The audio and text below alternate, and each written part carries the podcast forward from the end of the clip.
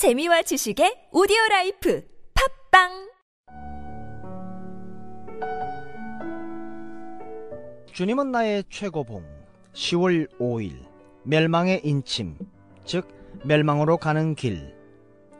로마서 5장 12절 말씀. 그러므로 한 사람으로 말미암아 죄가 세상에 들어오고 죄로 말미암아 사망이 들어왔나니 이와 같이 모든 사람이 죄를 지었으므로 사망이 모든 사람에게 이르렀느니라 성경은 하나님이 한 사람의 죄 때문에 전 인류를 벌하셨다고 말하지 않습니다. 그러나 죄의 기질, 곧 자기 권리 주장, 이것이 한 사람에 의해 전 인류에게 들어왔다고 말합니다. 그리고 히브리서 9장 26절에서 또 다른 한 사람이 전 인류의 죄를 짊어지고 제거했다고 말씀합니다. 이것은 청량할 수 없을 만큼 심오한 계시입니다. 죄의 성향은 부도덕한 것이나 악행이 아니라 나는 나 자신의 신이라는 자기 실현의 성향입니다. 이 성향은 예의 바른 도덕적 행동으로 나타날 수 있고 버릇없는 부도덕한 행동으로 나타날 수도 있습니다.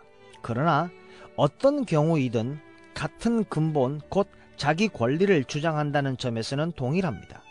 주님께서는 모든 악한 세력으로 가득 찬 사람들과도 직면하셨고 청렴하며 도덕적인 고상한 사람들도 만나셨지만 그들의 도덕적 타락이나 도덕적 성취에 대해서는 관심이 없으셨습니다.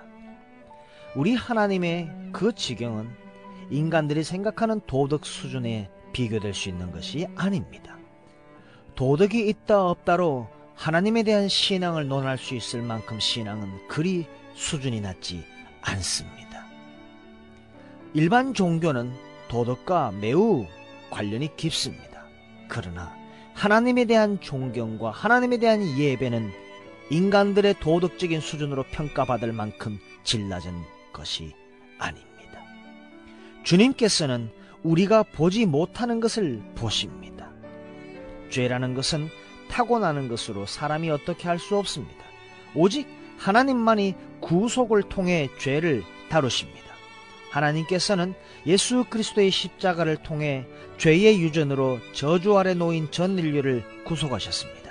하나님은 그 어디에도 사람이 물려받은 죄의 유전에 대하여 책임을 묻지 않으셨습니다. 죄를 정하, 죄가 있다라고 정하는 것은 내가 죄의 유전과 함께 태어났다라는 유전적인 문제가 아니라 예수 그리스도께서 나를 죄의 유전으로부터 구원하러 오셨다라는 사실을 들었고 깨달았으면서도 주님을 거절한 것에 대한 대가로 죄가 있다라고 정해지는 것입니다. 주님을 거절하는 그 순간부터 복음이 무엇인지 들었음에도 불구하고 주님을 거절하는 그 순간부터 우리는 멸망으로 가는 지름길에 들어서 있습니다.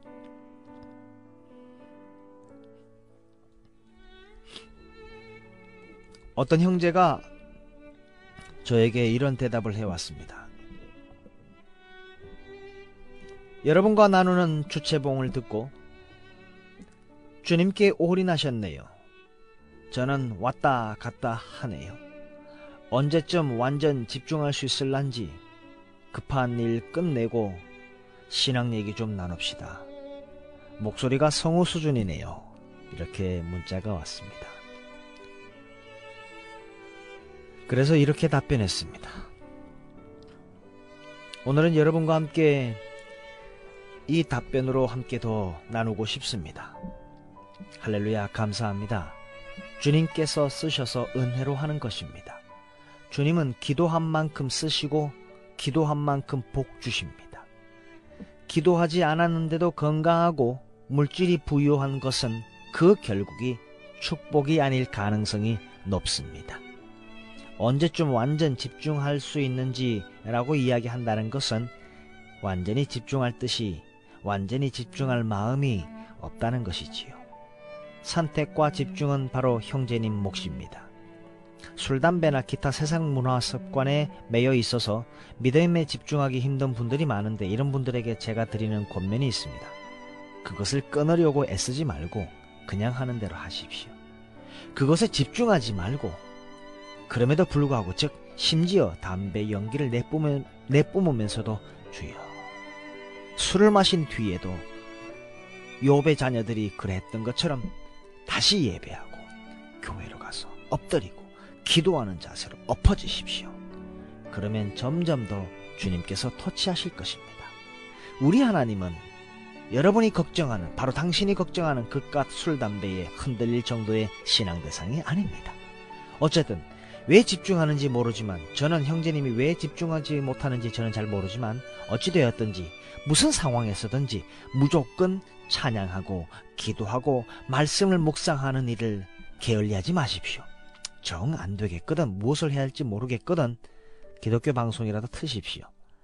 주기도문과 사도신경이나 대표적인 성구 하나님의 말씀을 계속 묵상하십시오. 속으로도 하고 입 밖으로도 하고 어, 제가 나누는 것을 부럽다라고 말씀하시는 것을 추측해 보니 이것을 이야기를 하자면 이렇지요.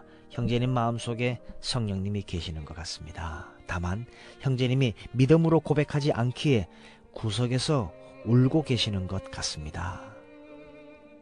그 성령께서 형제님을 통해 활성화가 되도록 놔두신다면 큰 일을 하실 것입니다. 멈추지 말고 망설이지 말고 어설프게 주저하지 말고 하나님께서 당신의 주님 되심을 고백하십시오. 지금 당장 마태복음 16장 16절과 에베소서 1장 17절에서 19절의 말씀과 같은 성경을 활용해서 암기하지 않았으면 보면서 큰 소리로 또는 속으로 기도하십시오. 오늘 당장 하십시오. 그러고도 내일은 또 하든가 하십시오. 부담 갖지 말고 하십시오. 그냥 하던 대로 하세요. 그리고 그럼에도 불구하고 매일 순간순간 주님을 인정하며 고백기도 하십시오. 형제님이 할 일은 지금 당장 속된 습관, 그것을 끊으려고 노력하는 것이 아니라 그것에 집중하지 말고 오직 기도하십시오. 안 되면 하는 척이라도 하십시오. 그렇게 실천하시면 점점 주님께서 터치하십니다. 그런데 실천하지 않으시면 평생 불구처럼 신앙의 폼만 잡다가 소천 직전에 회개하고 부끄럽게 구원받습니다.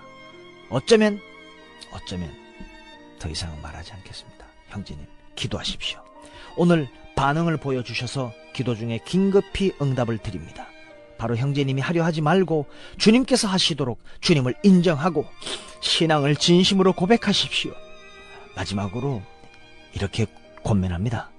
이왕이면 무릎을 꿇거나 진지하게 서서 하거나 반쯤 무릎을 꿇거나 또는 두 손은 가슴에 모으거나 한 손은 가슴에 모으고 한 손은 살짝 들고 어떠한 자세든지 간에 태도가 중요하다는 것을 겸해서 말씀드립니다. 저는 돕는 기도 하겠습니다.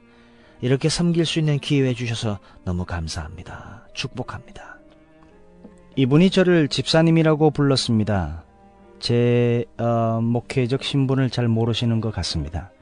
그래서 이렇게 대, 답했습니다 음, 주님 앞에서 영원히 집사처럼 섬기고 싶은 이영대 드림 이렇게 했습니다.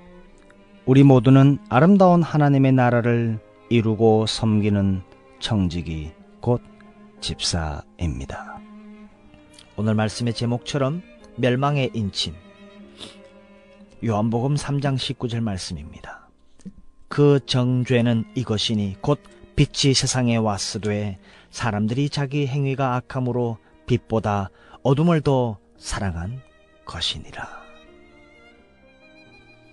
멸망의 지름길에서 쉽게 돌아오는 방법은 내가 지금 가는 그곳에서 그것을 끊으려고 그것을 중단하려고 집중해서 노력하지 말고 빛을 바라보시고 빛을 말하시고 빛을 생각하십시오. 바로 예배의 자리로 나아오시고 찬양하며 기도하며 하나님의 주되심을 인정하시고 고백하십시오.